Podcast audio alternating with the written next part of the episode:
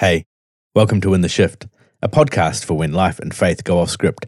My name is Michael Frost, and welcome into the pod. And uh, I'm almost laughing because this, I don't know how many times I've tried to record this little intro, but the problem is, you see, I've had a couple of weeks off because I had some more sort of bronchitis issues, which I seem to have had for half of the winter. And even though we're spring now, it's just hanging on for grim life, trying to get me down and so I'm a bit out of practice doing my little intros. and so I've had to, I've had to, despite the fact that this is episode 85, uh, I'm still really, I, I, was just struggling to get back in the groove of my of my opening line. There's a lot of pressure sometimes that comes with these opening lines, you know? It's the first thing people hear when they tune into the podcast. I've got a real sort of form of consistency across the 80 something episodes of that line. Uh, sometimes now, when I first meet people, that's kind of almost what they expect me to say. so, uh, look, this, this is just the kind of pressures that a podcaster lives with in their lives, and uh, and so this is take about hundred of just trying to record this uh, first little bit of the episode. Anyway, lovely to have you in. Uh, what a good time! What a good time to be alive life's not complicated, the world's not having any issues, and we're all very relaxed. So that's good. Um, sl- sorry for the slightly manic intro, but we'll get there. Uh, look, today on the podcast, we have uh, a guest out of the UK, Olivia Jackson. And Olivia is the author of uh, the book Uncertain, a collective memoir of deconstructing faith, which isn't just her book, really, even though she's written it and curated it. She has What she's done is she's brought together uh, reflections and, and insights from the stories of more than 140 people from around the world as they have navigated their unraveling, deconstructing faith journeys and and Olivia kind of takes us through in this book um, a bunch of different themes that we see in these stories. And I think if you've been listening to the shift in the shift f- for a little while, uh, you'll be familiar with some of these themes. But there's something really uh, I don't know, validating perhaps again, just about hearing from people all around the place the ways in which what some of us might have been wrestling with, questioning, wondering, trying to pull apart or put back together again or not, uh, are things that people all over the place are asking, wrestling with um, journeying through, and uh, and that can be especially. Uh, for, because of the loneliness that can so on, often accompany this journey, that can be a really meaningful thing.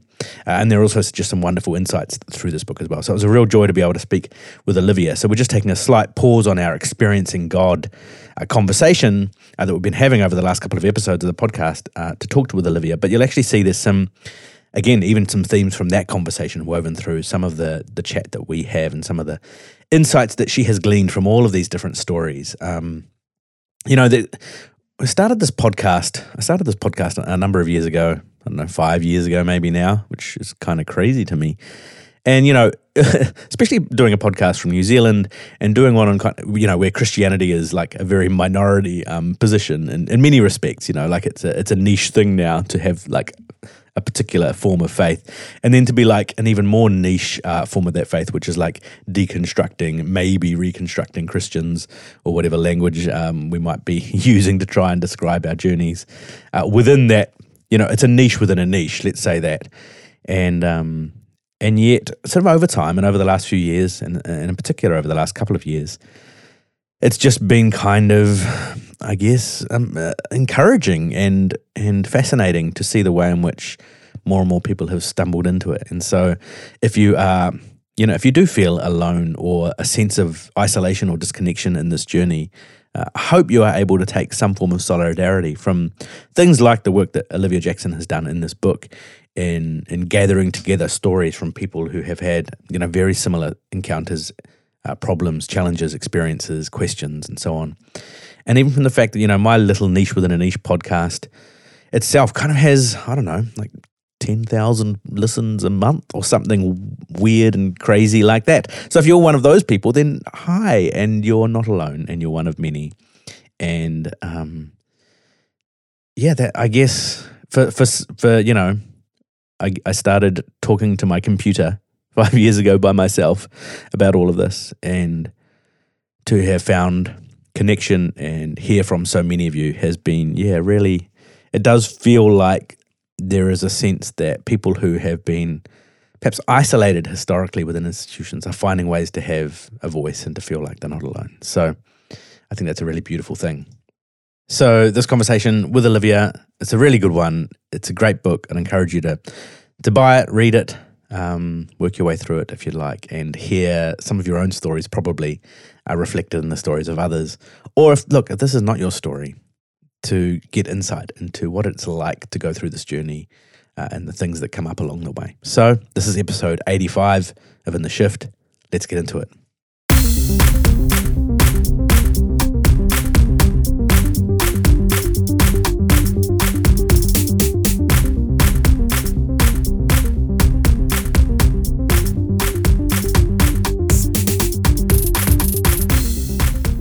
Today on In the Shift, I'm joined by Olivia Jackson. Olivia is the author of the book Uncertain, a collective memoir of deconstructing faith.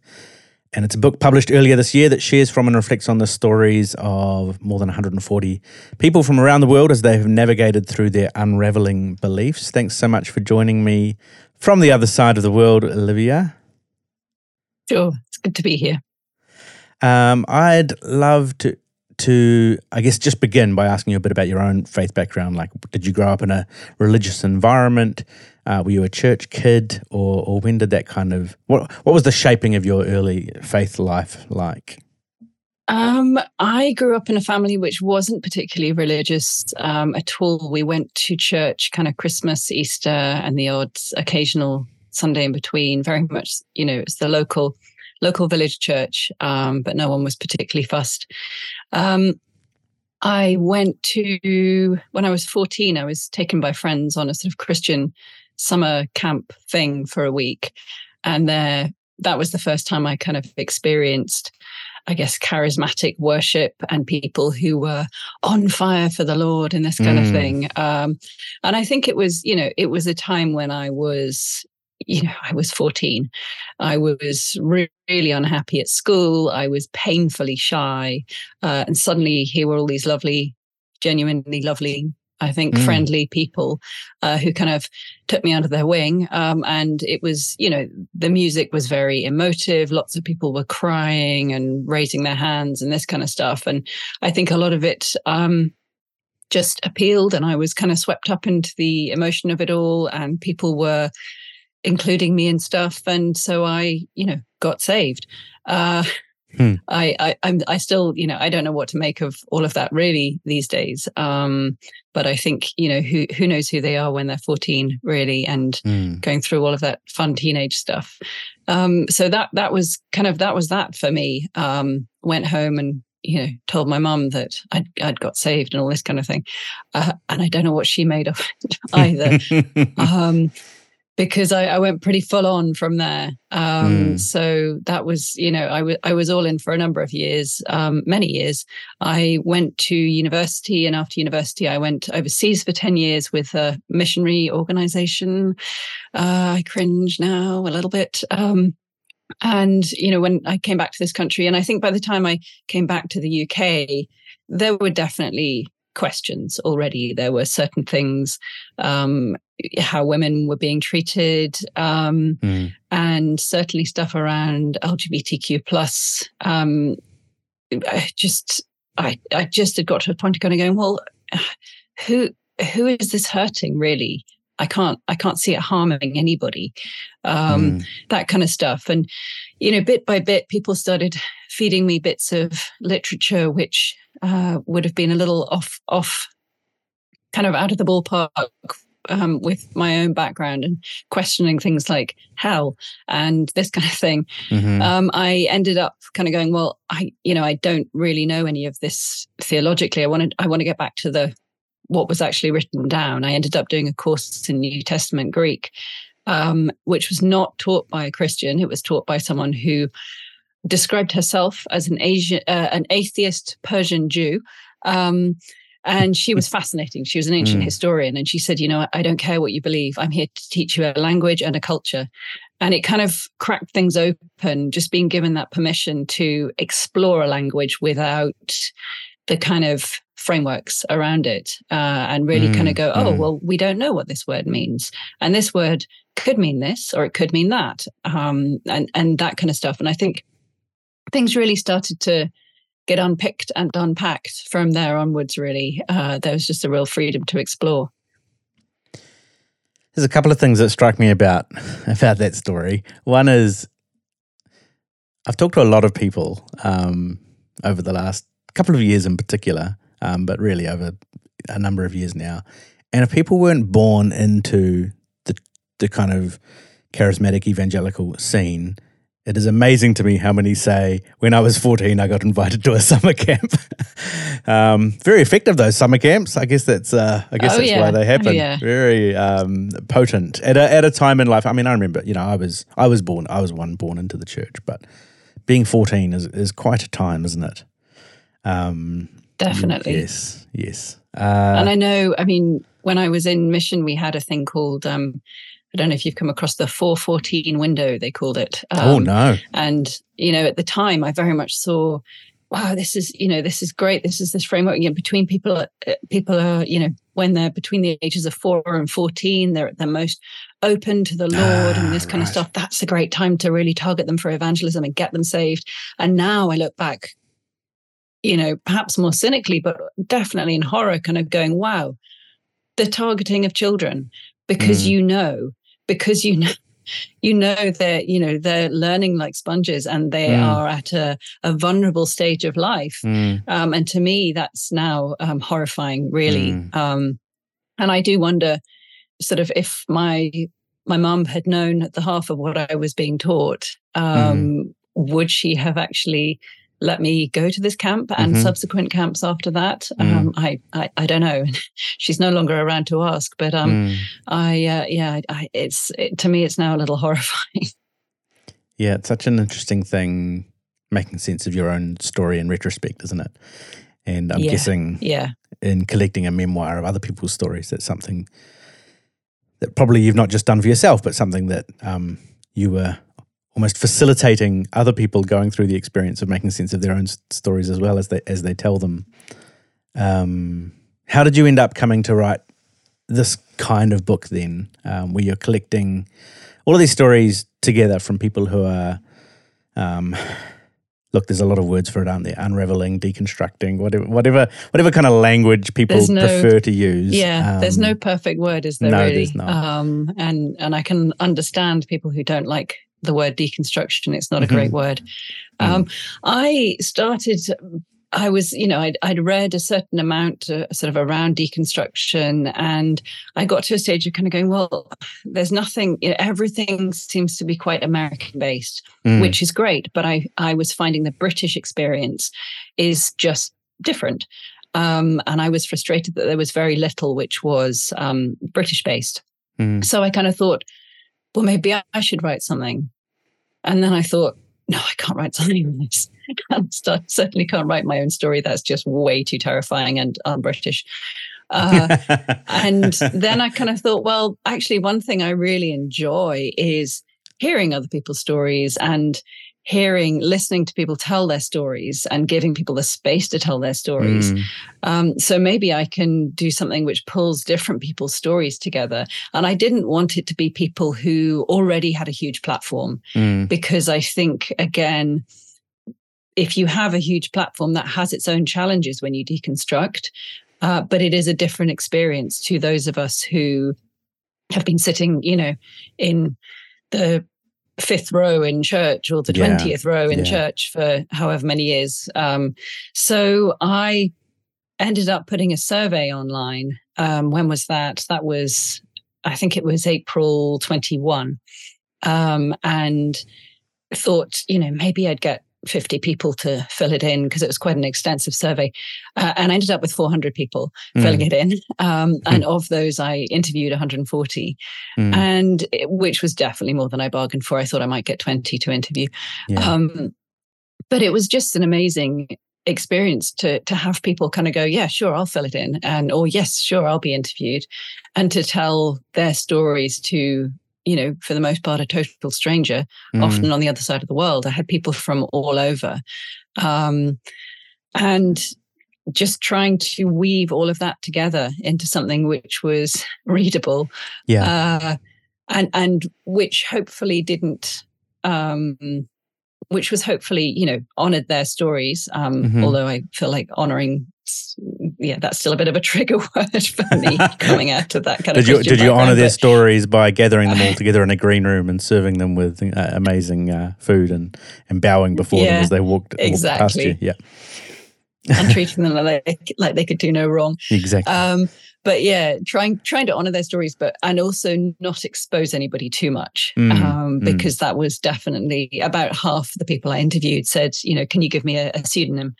Mm. Um, and some sometimes for really heartbreaking reasons, Mm. um, just you know the the consequences of people finding out that they were that they were deconstructing, um, the family consequences, you know, the the threat of marriages being ended or Mm. access to grandchildren being taken away, um, Wow. this kind of thing. And sometimes because, for instance, they were clergy. There were quite a few clergy and Mm, pastors. mm. Um, so that was that was eye opening as well, just to to see how many how many ordained persons were were going through this often in a very quiet, um, isolated way because you know your job's on the line. Yeah, it strikes me as a, I mean, it, there's something really understandable and sad about that, right?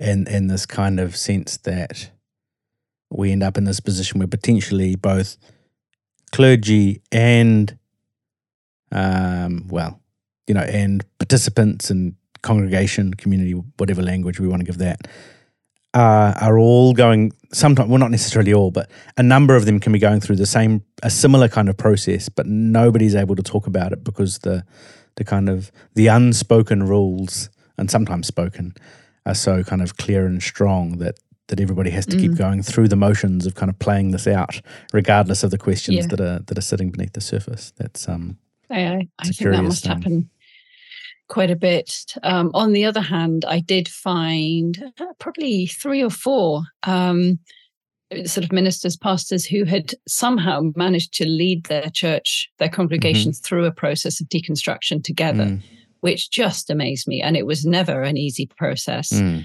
Um, but just that capacity to hold together your own deconstructing faith in a position of leadership with a congregation, some of whom are going through deconstruction, some of whom are pushing hard in the other direction mm, and trying to double down on their faith because, you know, that's what we do as humans. Um, and yet holding the whole thing together and allowing people to have that space coming from a culture where that kind of questioning and that quite kind of going off on a tangent is so discouraged. Mm, mm, and you know huge respect to people who managed to do that. Um, i know of one church which went through that and actually completely disbanded as a church. Mhm, um, but others who have managed to stay together as a community uh, in whatever form their collective faith ended up taking. Uh, Mm. so yeah amazing to hear those Mm, stories mm. as well I do think that um, you know what you mentioned earlier about. Um, I think one of the things that's really important about your book is is this holding of these voices that that aren't people with a platform or you know with a book deal or you know with a big ministry that they're kind of uh, or reputation and um, yeah like you you said there are certain challenges that, that come with that but there is um, I think something quite different about the experience of being in in the cheap seats and um, having and, and going through this process with so little power. I I was at a um, a conference a few years ago, and there was a a pastor speaking who had had been on his own kind of journey of I don't think he would call it deconstruction, but a kind of a uh, an un, a, a, ref, a, a deforming and a reforming, you know, whatever, um, a, a re-exploring, and then sort of teaching these things. And he had this question time, and and I asked a question about um, some of the language he was using and whether he, people found that to be triggering, um, depending on their experience. Um, and despite kind of being someone who had, in so many ways, kind of modeled this process for people, he couldn't really grasp the nature of the question I was asking, and it was, and he sort of sort of bemused by it and said, "Well, I can't imagine that would be the case for anybody," you know, essentially. And I thought what was really curious about that was here was someone who was even in their deconstruction was kind of in control of the process to some degree of Mm. of what kind of community he was going to be in and how it was going to, you know, and he could shape it and influence it. Um, now, that's not like a, a thing against him as much as it is what I think so important about your book is that it's it's holding these stories of people who who don't have that kind of power, who have to have the experience of what it's like to be, you know, your your your regular run of the mill volunteer or or whatever, or just sort of Christian person processing all of this in, in the midst of of larger systems that that make that process very difficult. What what kind of differences do you think maybe you, you heard in your stories because of the kinds of people you you spoke to? You know what what kinds of things do you think you hear from the voices in the in the tenth row, maybe that we wouldn't hear from the the more influential folk? Does that question make sense? Yeah, absolutely. And I think, um, you know, I think it is that thing of power and power dynamics. And Mm. um, that's something which came up again and again, and which I think, you know, you, you do see so much of in sort of broader evangelical and Pentecostal circles is, um, you know, the people in the 10th row, they, they don't have power. They are there to follow. And, you know, to follow the leader as much as to follow God, uh, really, Mhm. a lot of the time. Um, Mm. There is that. There is that too often. There is that abuse of power, or just a you know a silencing, or a, a context where power is held in one place. Um, and even if you are not on the receiving end of poor treatment directly, it is a an environment often of whatever you know whatever level of coercion and i Mm. think that's something which the person in the 10th row very much experiences much more than the person who is platformed Mm. um, and and I think this is there's such an emphasis often in those churches on you know being a leader and how great it is to be a leader and what a calling it is to be a leader. And you can look at the stage and you can see those people who are in leadership are not being treated the same way. Mm. uh, it's not a you know it's not an equal system. And that's very often i think you know i think if you have been in a position of power in any sphere whether it's in church or anywhere else it's very hard to often to imagine what it's like to be without that unless you Mm, have at some mm, stage been mm. without that so it doesn't surprise me that you know what what you say about this guy not really quite being able to get it Mm. um and not being able to let go of the power and the control either Yeah. um yeah. I think that's you know in, in many ways understandable, uh, if not if not great.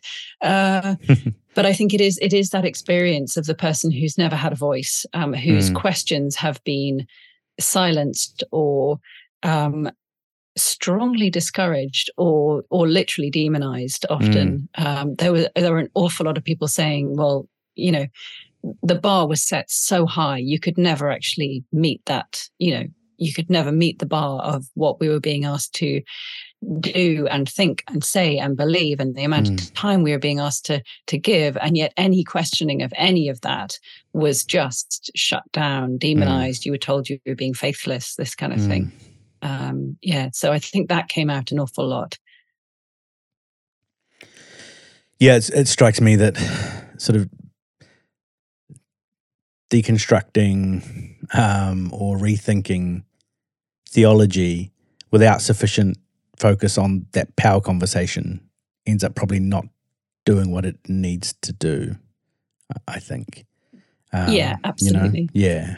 it's it's it, it can become just a you know it's it's not just you know, deconstruction isn't just an intellectual exercise Mm. it's not just a kind of oh i changed my mind about this particular piece of theology it's such a core identity thing. Mm. uh, and i think those power dynamics really play into identities hmm uh, in whatever way in whichever you know where your identity sits within a within a church power structure is very key to um i guess how you deconstruct but also whether you deconstruct. Hmm uh you know it's it, it was notable to me that of the the clergy and pastors i spoke to who deconstructed none of them were i'm not saying this never happens but none of them were the kind of big charismatic leaders Mm. they were you know they were the women They were Right. the ones who were queer and had Mm. to be closeted for decades. Mm. They were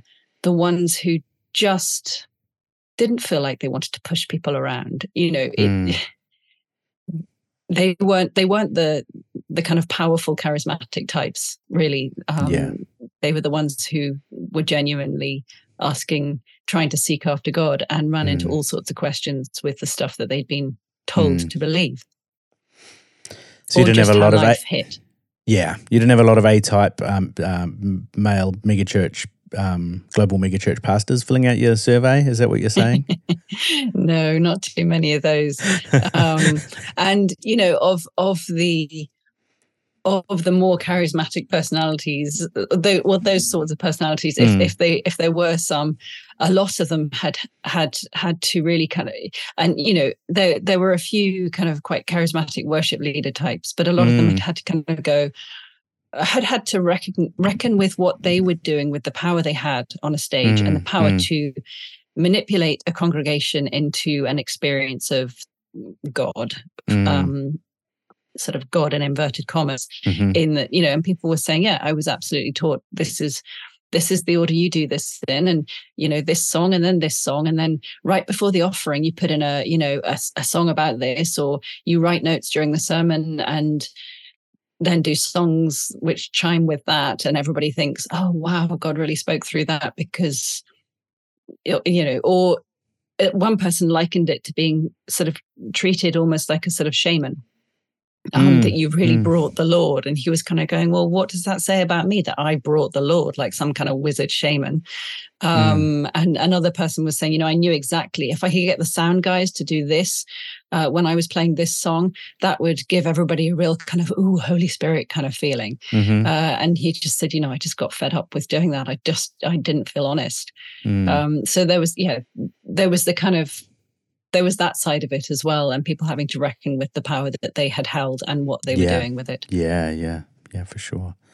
Um, one of the phrases that, that stuck out to me in the book, I think that describes how people felt maybe prior to a kind of unraveling. So when they were still immersed within these kinds of systems.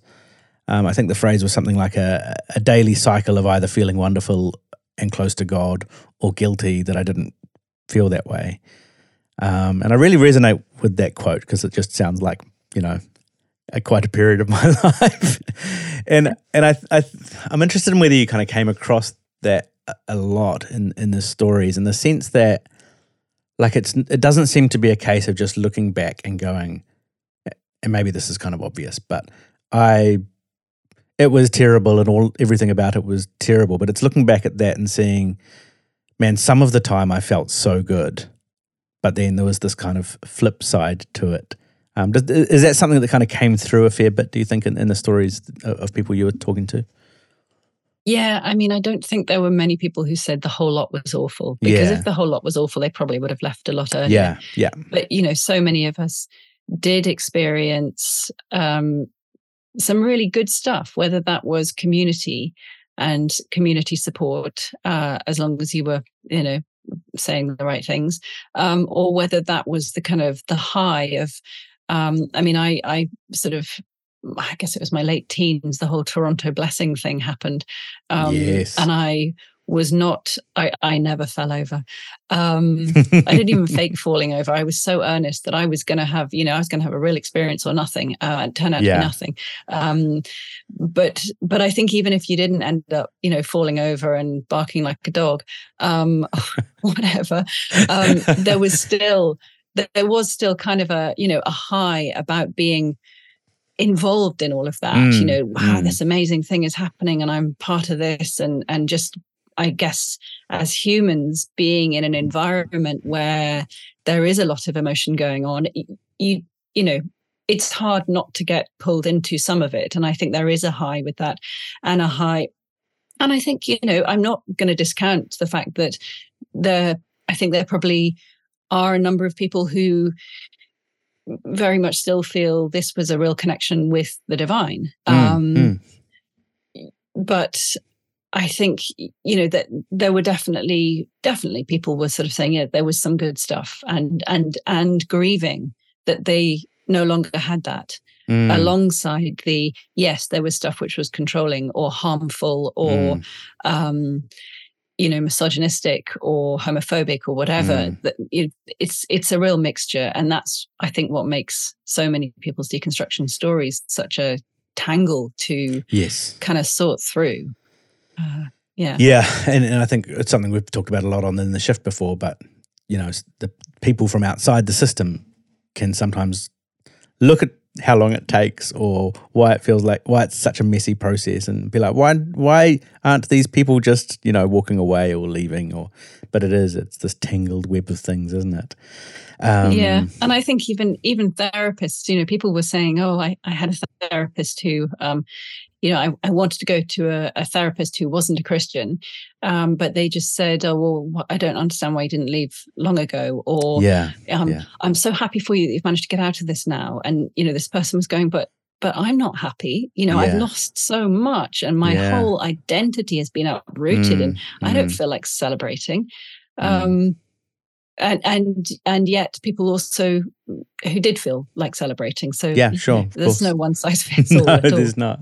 But uh, that identity thing is is super important isn't it? Because and that's what in some respects makes kind of this kind of religious form of of this kind of process of of extracting yourself from a particular space that you no longer feel comfortable with um so kind of woven through our sense of self, how we understand the self, how we understand our place in the world, why our life matters. Um, you know, it doesn't really matter that there are lots of people in the world who have purpose without religion or without their church context, because if you've grown up or been immersed within that system in, for however long, it has come to shape so much of your sense of how you think about yourself, how you trust your own, I don't know, intuition and instinct, what it is to listen to your internal voice when that's confused with other voices, um, gods or the devils or the pastors or whoever yeah. else, whoever whoever's others' voices are inside. Um, it's a yeah that that identity question strikes me as a as a really important um, yeah way of thinking about why this is so complicated for people. Yeah, and I think particularly when there are those claims to exclusivity, you know, this is the mm. only way. Mm-hmm. We are the only true believers, um, mm. and you know, and that gets narrower and narrower the further down that path you go. You know, mm-hmm. well, you know, those people they think they're Christians, but yeah, they're not really. Um, mm. I, I think it's the the narcissism of small differences. Um, yeah. But I think yeah, that, that's a great that, that claim to exclusivity can also make it quite you know hard to to leave and find community and purpose elsewhere at, at times particularly when you're taught that those other people outside who don't believe like us they're all evil they don't really understand how to love this kind of mm, thing mm. Um, so i think yeah it, it's a huge shift for people. Um, and yet well and you know and church provides a very cohesive community Yes. It's, you know, it's a, it's a one stop shop for community. Whereas you leave and you kind of go, oh, I have to find bits of community at work and bits of community, which the, uh, this club that I joined and bits of community in my local neighborhood. And, you know, it's, it's a bit more broken up and less easy to, less easy to find. Yeah, that's it's interesting, isn't it? That because sometimes the, the because of the inbuilt sense of this is what community looks like, you're then looking around for that one community that will replace whether it's mm-hmm. a church community, you know, you're looking for the next church community that will be better than the last one, or for something else that will that will replace that. And I, I heard from someone the other day who was just reflecting on how even the notion of like friendship had been, in some respects, given a, a, a distorted that had a distorted experience of it because friendships within this world were, you know, six, seven days a week kind of friendships, um, doing yeah. everything together kinds of friendships. And now that they're out of that space, what does normal friendship even look like for people? Um, because yeah. the only friends I've had really have been friends who I've been like in, like right in with, you know, um, that's complicated. Yeah. And it is, it's those very close friendships, quite intense friendships. Mm. Um, and particularly, you know, I think if you have yeah, if you've had the kind of seven day a week experience, or if you've worked for a church or you've worked in missions and that kind of thing. Mm. Um, but also their friendships based around we all believe the exact same thing. Yeah, yeah. And actually getting out of those circles and going, hey, I can be great friends with someone who I disagree with. mm. um, that's that's also kind of a new experience. yeah, yeah. Uh, and and realizing that oh, you know, I can be great friends with those people I was taught not to trust mm. um, is is a revelation. You know, it's it's pretty liberating. Um, of course, you do have to be was, careful about know, being unequally yoked, Olivia. Well, there is that, but you know that takes on a whole new meaning when you leave the church as well. Um, but yeah, there's that's it's always dangerous, isn't it? Um, I think um, one of the phrases but, you use yeah. for the for the church is because um, because we've been sort of I think as we've been sort of teasing apart some of the the intricacies and subtleties of the of the language, especially around power and yeah, that exclusion type thing that you've been talking about. You know, we've almost verged on like the language of cult or cult adjacent at times, but it's not quite mm. felt like the right language because there is still much more freedom to come and go. Um, I, in a in a sense, um, but I really like the the term you used, which was like seeing it as a total institution. Um, mm which is, I guess, hitting on some of what we're talking about. Can you can you kind of explain that idea of like a of a total institution? Perhaps is a maybe maybe that's a more helpful way of talking than a than a cult. Yeah, I mean, I, I may not get this entirely right. It's a it's a term sociologists use for um, institutions which are kind of a, a wraparound experience. Uh, so the armed forces would also be a total institution. Right. You know, yeah. they they are your employer on a very very full time basis. They also provide your accommodation. They you know it's it is kind of a, a wraparound armed forces experience. Mm, um, I think things like uh, boarding schools, likewise, mm-hmm. um, or prisons. Um, sure, but um, yeah. I think the church can kind of become that, particularly when they are also your employer or your, you know, you are volunteering numerous days a week. They mm. they are your they are your entire friendship group. They mm. are where you get your spiritual input. Um, and you know, for for me, I you know I, I worked an overseas mission, and I was on a sort of mission base where, and I was out of outside of my own country, and we were we weren't really. I'm not going to say we were discouraged exactly, but we certainly weren't encouraged to find community locally off the mission base. Mm. Um, and so it, you know, the group that you're with becomes your whole world, really. Um, and you are kind of uh, softly discouraged from leaving just by that sort of sense of, well, you know, we're doing the Lord's work and other people aren't quite as doing the Lord's work as we are, that kind of thing. It becomes that, yeah, it becomes mm. that wraparound experience. Mm. Um, and I think church can very easily become that uh, to a certain extent. And a number of people were talking about how, you know, volunteering for churches, there's always more that you could volunteer for.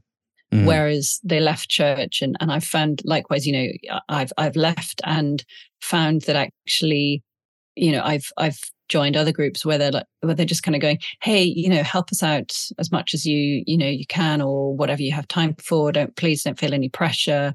Um, you know, and even my little village church up the road, sometimes they'll ask for people to volunteer. It's it's pretty kind of middle of the road uh, Church of England, and sometimes they'll ask for people to volunteer with something like help us mow the lawn in the graveyard or something. But there's there's no pressure. Whereas I think a lot of these kind of evangelical churches, and it's it's also it's it's a community, it's a it's a village invitation. It's not just people who are in the church help. It's it's a sort of you know, whereas a lot of the evangelical churches, the congregation is constantly, oh well, you know, you ought to be volunteering for all these different things mm. and coming to three prayer meetings a week and and and mm, mm. Um, yeah. But I think yeah, I think it does sometimes fall short of, you know.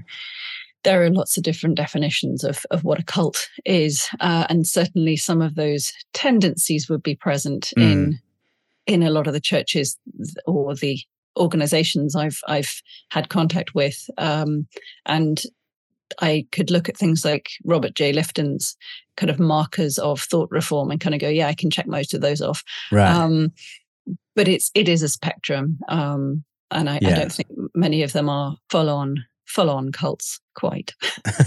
yeah, it's funny, isn't it? I, I took myself off that ledge a lot of like, no, I don't, I don't think I don't think cult is the right word. But then I find myself, yeah, checking off the little sort of like, yeah, but they do, you know, this and that, and and just thinking about my own experience of you know, hearing people being like deprogrammed from cults. And Mm-hmm. again, not feeling necessarily that I had to go through a period of deprogramming as such. But again, like sort of as, as well, you know, and just in terms of unraveling the those identity things we were talking about before. Um, yeah, and when it's been a total institution, and so friendships and and all the different spaces of your life have been defined by this one space.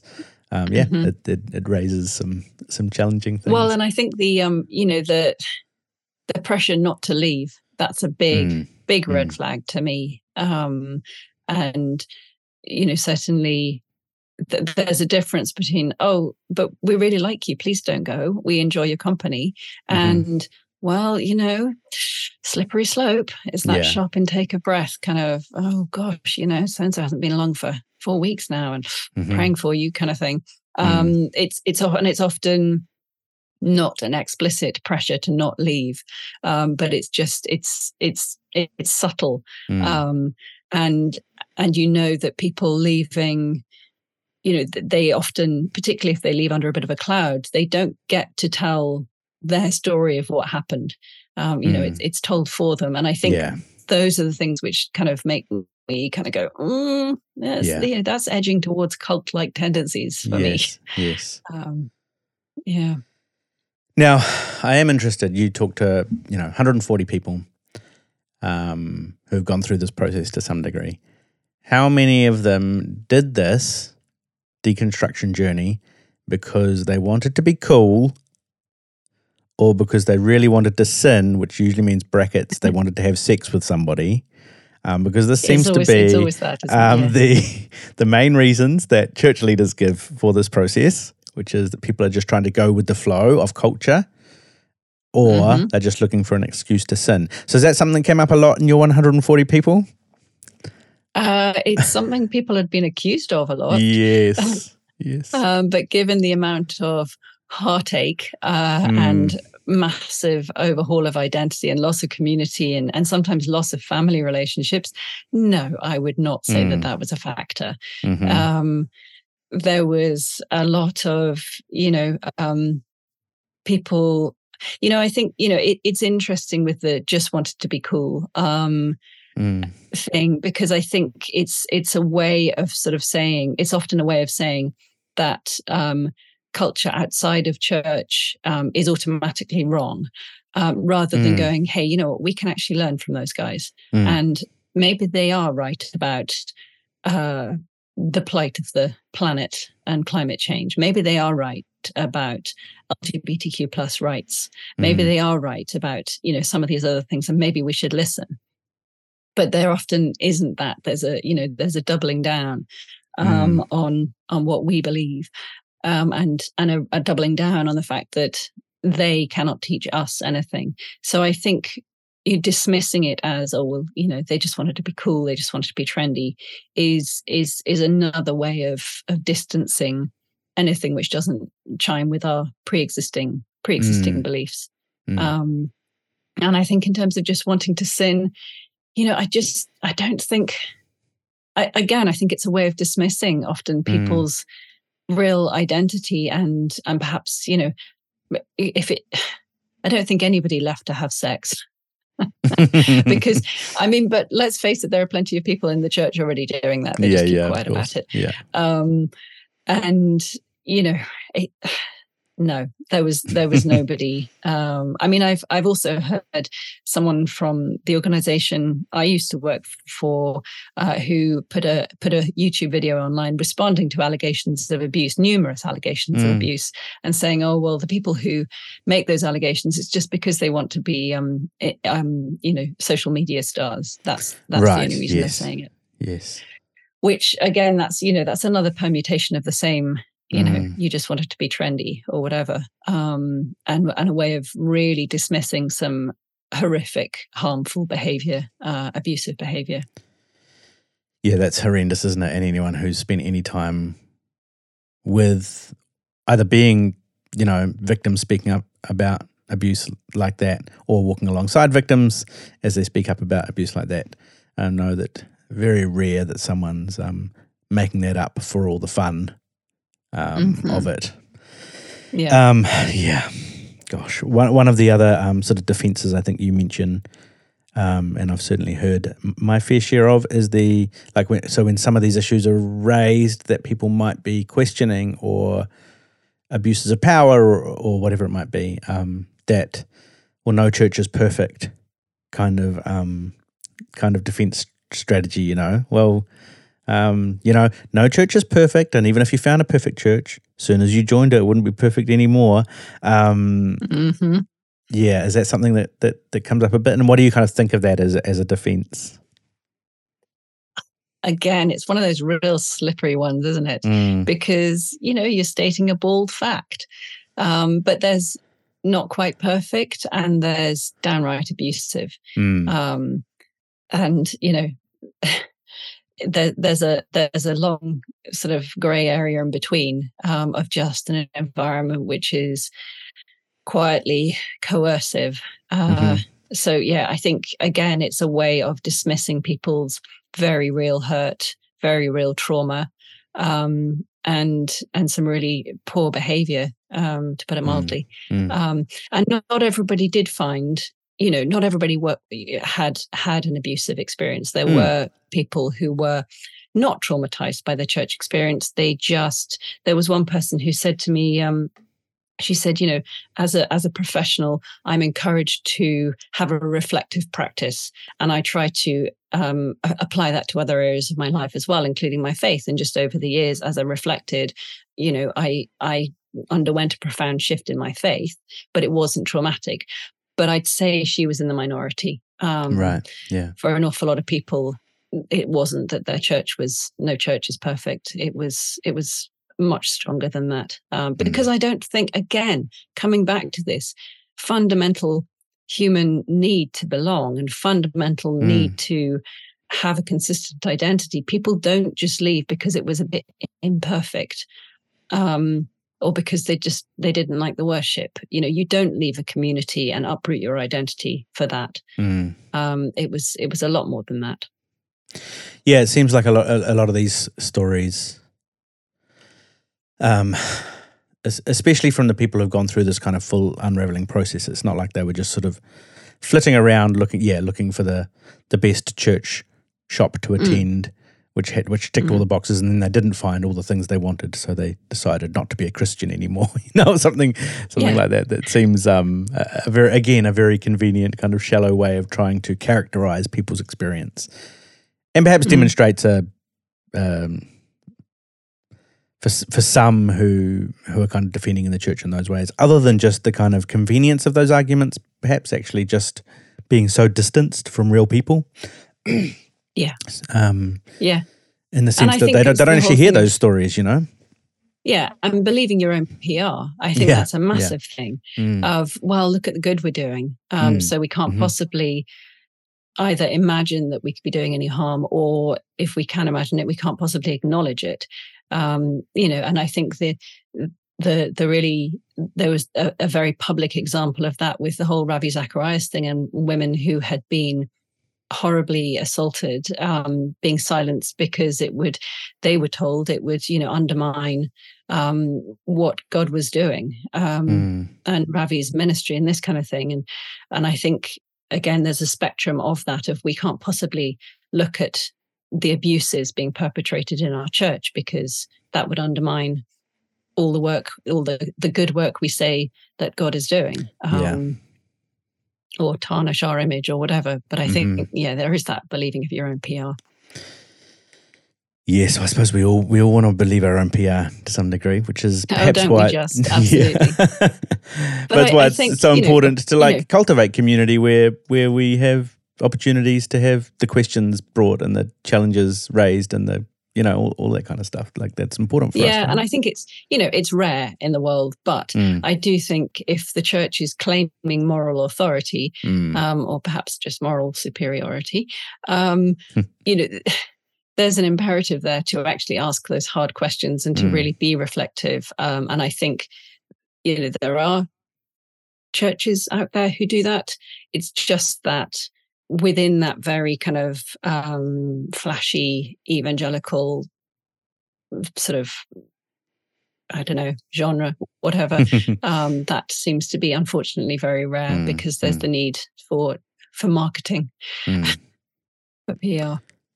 Um, I think it's really interesting to uh, certainly this is feedback we got from in the shift, which is people who who get in touch to just talk about how maybe um, surprising but also comforting it is to hear other people talking about such similar experiences to to theirs. Um, I think it's interesting in, in kind of reading your book and hearing stories of people from all over the world and finding you know your own thoughts or your own experiences or your own kind of like question like train of questions being being narrated in other people's stories um, and there seems to be a lot of resonance like in a lot of different places different contexts and yeah not all necessarily big flashy evangelical charismatic churches but all sorts of different spaces where people are, mm. are processing the same kinds of things. Were you kind of surprised by the by the resonance of the different stories, or the way they seemed to um, tell in in some way, although they're all telling very different stories, they're kind of also somehow telling the the same story almost in some sense, um, at least on some level. Yeah, I think. Yeah, I think there were. You know, it was quite apparent quite early on that there were some definite themes that came up. Mm. Um, and some of the, and, and some of those were literally the same phrases that had been used. Mm-hmm. You know, there there is that kind of jargon and the phrases we've all heard.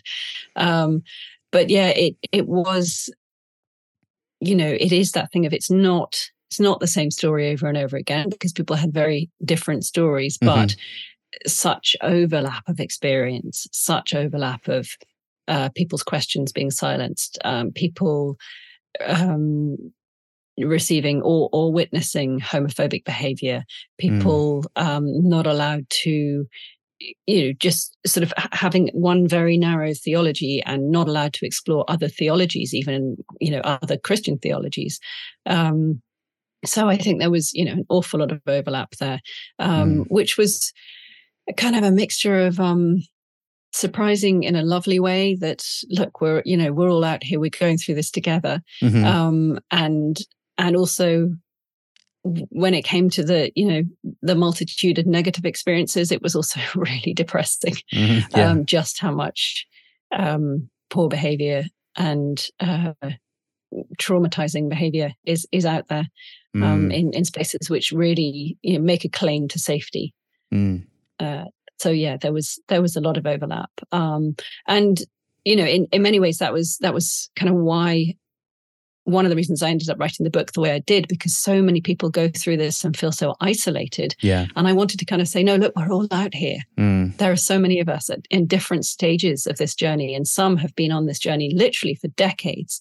Um, there were a few people I interviewed who were in their 70s and had deconstructed ages ago. Mm. Um, and some people who we're just starting out on that journey and we're just kind of going, I don't know what's going on. Yeah. Um, and everybody in between and, and people who have landed for now in very different places, whether that's, you know, still serving as a minister or whether that's complete atheist or whether that's mm-hmm. pagan or whether that's just moved to a more mainstream version of church. Um, mm. So it was really that kind of, um, that kind of thing of just of going, you know, you're not on your own. Uh, there are so many of us mm. who hmm. go through this.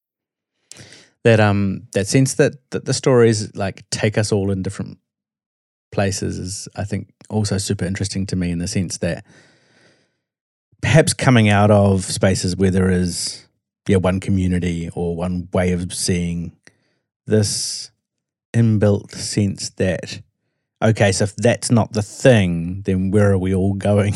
you know, where mm-hmm. are we mm-hmm. all going together then?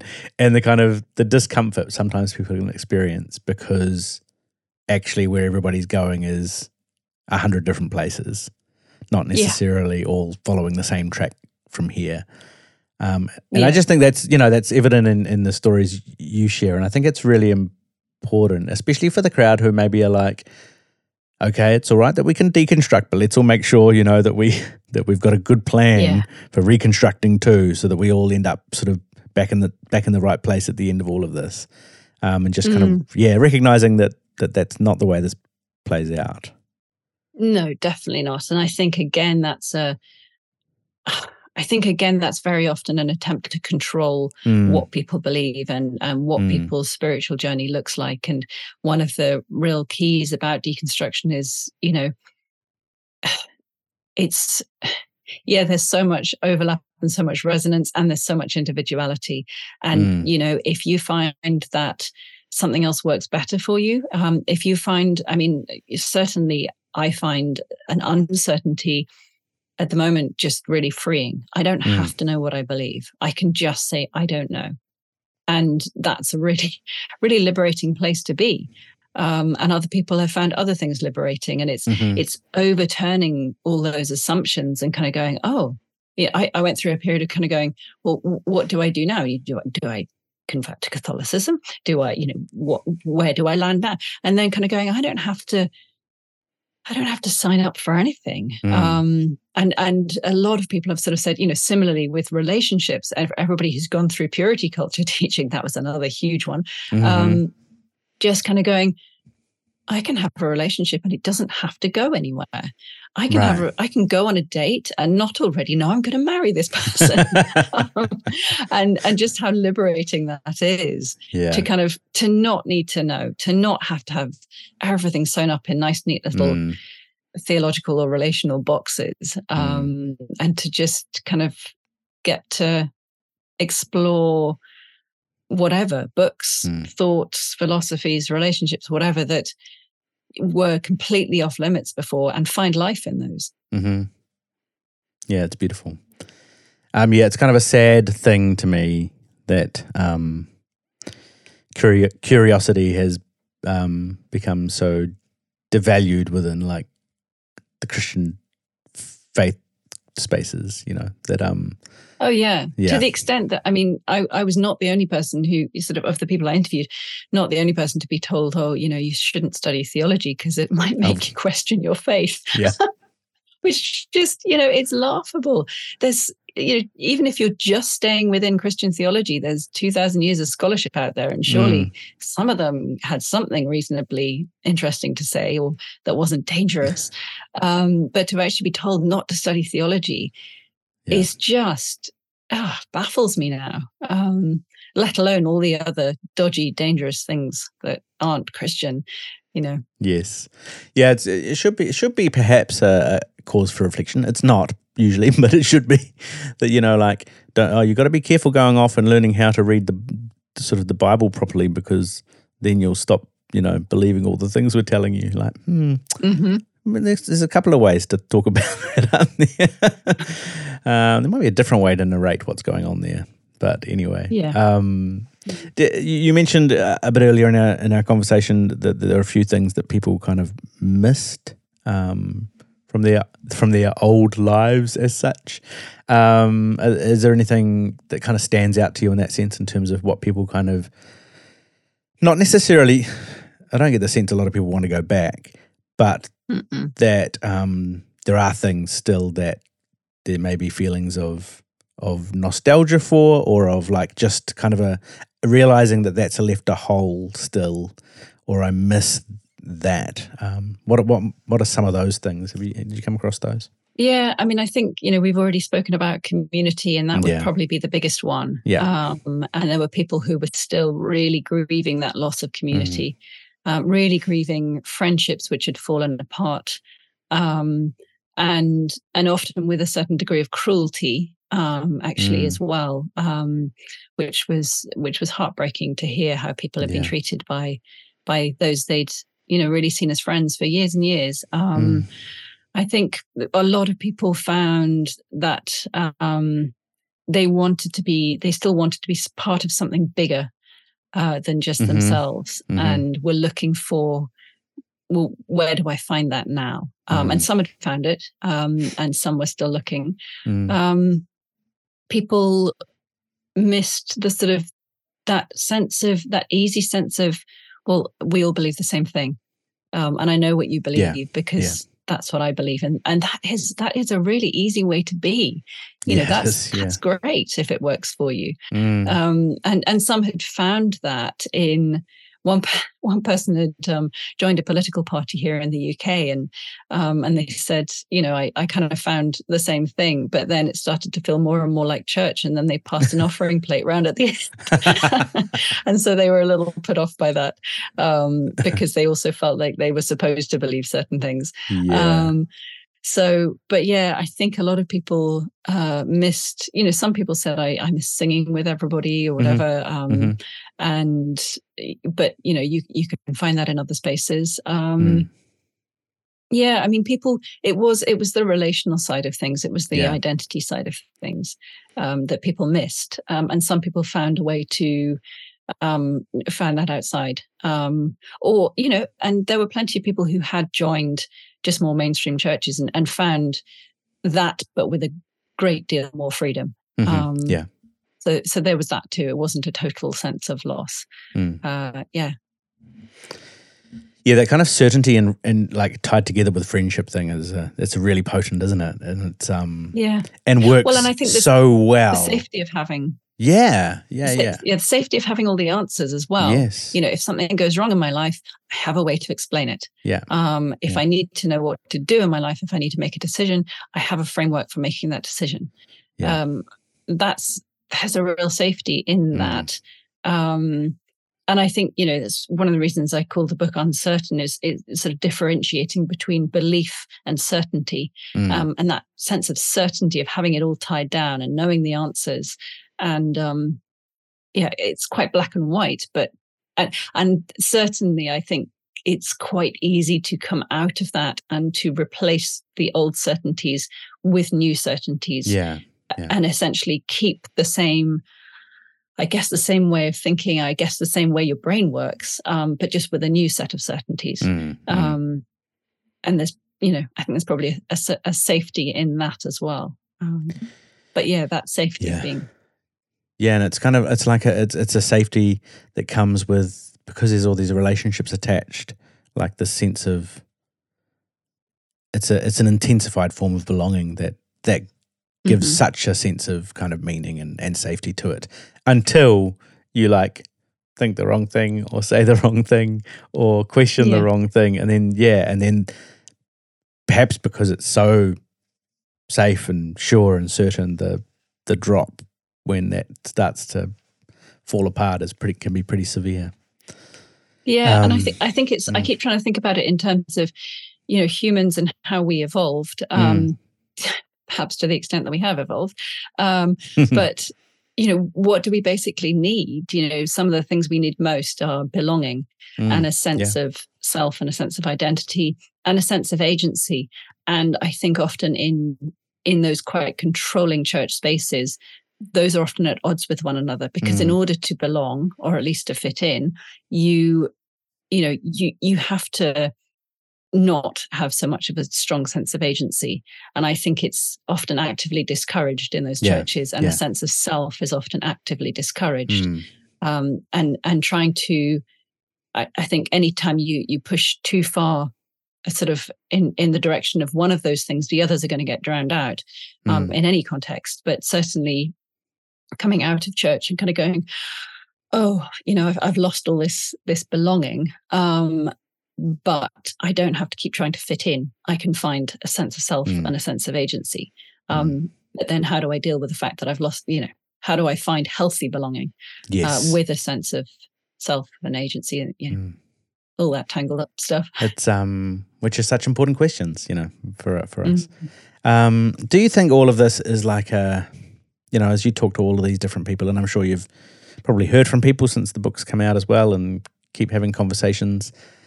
Do you think what's, you know, as you think about all of these different people around the place, and really your yours is a snapshot of that in many respects of a of, of a lot more people than the ones you talk to. Um, do you think this is a significant kind of time or shift going on at the moment in kind of the space in church in terms of people asking these questions and and unraveling and deconstructing or or leaving um, or do you think that this is maybe just sort of the normal ongoing leakage that always happens it's just it's getting a bit more kind of i don't know airtime or we're talking about it more do you, what, what do you kind of yeah do you see anything kind of bigger going on at the moment, or or or not in all of this? I don't know. I I hope that it is part of something bigger. Um, but it's it's hard to. I'm not, not the first person to compare it to the Reformation, mm. um, and I sometimes wonder if we're being you know a bit arrogant about that. But maybe we're not. Maybe this is something big. I think that white evangelicalism has had such a profound influence on the church as a whole, mm. um, and not necessarily in a good way in terms of the controlling behavior, in terms of things like purity culture um, and homophobia and this kind of thing. And I wonder if if people have just got to a point of kind of going, you know what, actually, at some point people will walk away from a controlling system. Mm. Um, and we've seen that with other perhaps political controlling systems. Mm-hmm. Um, yeah particularly through the 20th century, maybe it got to a point where it became so controlling that people have just kind of gone, no, mm. no more. Um, and I look at things like purity culture, a lot of, particularly the women I interviewed, um, and and numbers of, of others as well, had grown up with their parents not knowing what they were being taught about mm. purity culture. And I kind of go, well, you know, with the whole true love waits movement, maybe all that stuff just got so much more strict and controlling that that is the generation that are going, you know what? No, I'm, mm. I need to unpack this. I need to reassess this entirely. Um, and maybe some of that, you know, there's alongside that, those really controlling teachings have have got people to a, a breaking point where where they're really forced to reassess uh, what it is they believe mm. um, and go through that kind of profound shift. Um, so yes, I I think you know maybe maybe we are going through something mm. bigger, um, and you know at the same time, you know one of the people I interviewed who had been a, a, Southern Baptist pastor. He grew up, he said the church I grew up in was so strict that I wanted to be a Southern Baptist because they were so liberal.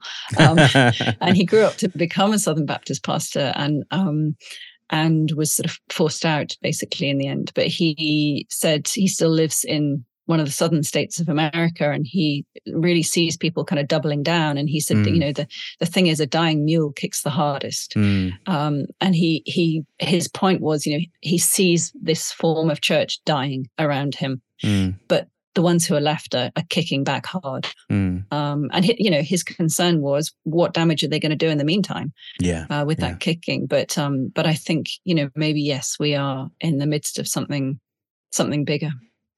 Yeah, it's an interesting interesting dynamic to reflect on, even in terms of you know if you think when maybe the strength of that purity culture stuff came through, and I think it, probably a similar time is when you know the the more excessive forms of church growth kind of movement type stuff hit mm. as well, which was its own form, you know, maybe 30 years ago, however long ago it is now. I've lost perspective on time, I'm getting too old. Um, but, uh, you know, its own form of the church is kind of losing its social and cultural place in the world. And so we've got to find these ways to to hold on and, and come up with new ways to reinforce or solidify our position, so to speak, uh, and kind of fight mm. that battle. And so, yeah, in, in all of these different spaces, it's interesting to think about it in terms of that that desire to kind of hold on more tightly is in itself yeah. the. I mean, it's classic kind of. It's the classic thing that happens to institutions, isn't it? Uh, mm. As you mm. start to experience that challenge, you hold on more tightly, and the act of holding on t- more tightly is the thing that is kind of um, the cause of of more decline or more people seeing the light or deciding to um, leave and find some freedom elsewhere. Yeah, absolutely. Mm. I and I think it's you know it has to be a healthy thing though to to shake things up from time mm. to time and yeah. um and I think it's you know I think a lot of the the churches where you have one real charismatic leader in charge well increasingly particularly in western culture you know people are looking more at egalitarian systems mm. and less this kind of single authority figure um, so i think the kind of the the age of the the one controlling leader i think you know as humans i think we'll always look to someone charismatic to lead um, unfortunately, perhaps. Mm. Um, but so I don't think that will ever die out.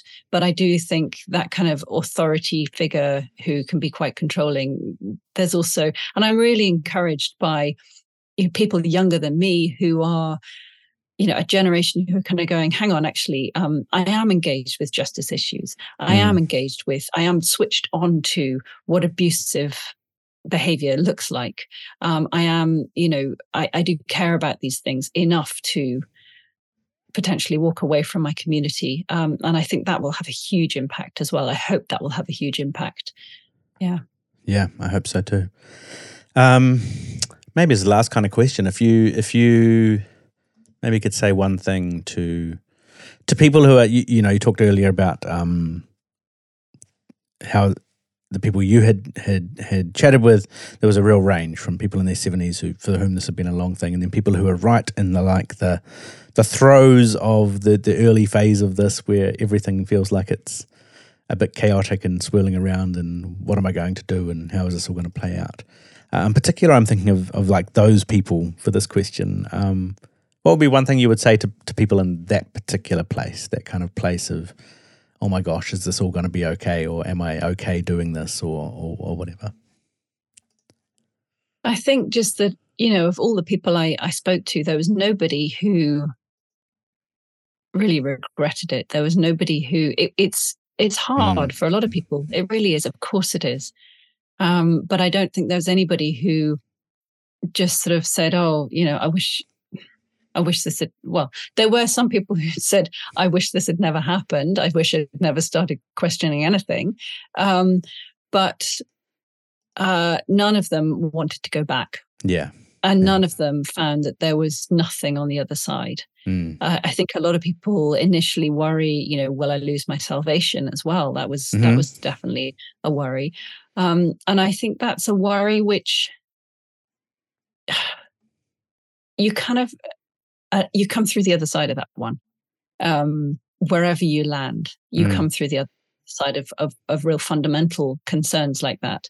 Um, you find new community as well. You find new ways of being and and a new side to yourself and a new way, I guess, of integrating who you were mm. in those church contexts. And that's that's something a lot of people had to battle with as well. How mm. what do mm. I do with the things that I I did and said when I was in mm. those contexts and who I was in those contexts. So it gets better. It really does. Um, even though it can be hard and tangled and really, you know, it, it can throw up a lot of tension, but the the authenticity on the other side um, I, I, talk about the other side, but actually, I know I think it's a, a li- lifelong journey, really, mm. uh, for for a lot of people. The authenticity and the freedom and one thing I found is, you know, all the stuff that I was promised in a controlling evangelical system, I found once I left. mm. You know, I the irony of that, um, mm. of doing all the wrong things, um, was that I found the peace and the love and the freedom and everything else once I left those that system. Um, mm. and just life life gets better life moves on life gets better and you're not alone. Yeah, that's awesome. That's beautiful. Thank you. Um, thanks so much for for having this conversation. Um, really appreciate uh, not just the time sure, to have the chat now, but the the work in bringing these stories to um, to life and to to the public conversation. Um, the book is just uh, for those who are listening, uncertain, a collective memoir of deconstructing faith uh, encourage you if you are looking for a sense of um, making sense of your own story or of some solidarity, some um, sense that you're not alone, and some ways of trying to navigate through. It's a it's a book well worth reading. So thank you, Olivia. Really appreciate you. Well, thank you joining well. in the shift. Yeah. So there you have it my conversation with Olivia. Thanks so much to Olivia for taking part and being willing to talk to us uh, from the UK. And uh, of course, thanks as always to Reese Michelle for taking the audio that I give him and turning it into something listenable in your ears. Until next time.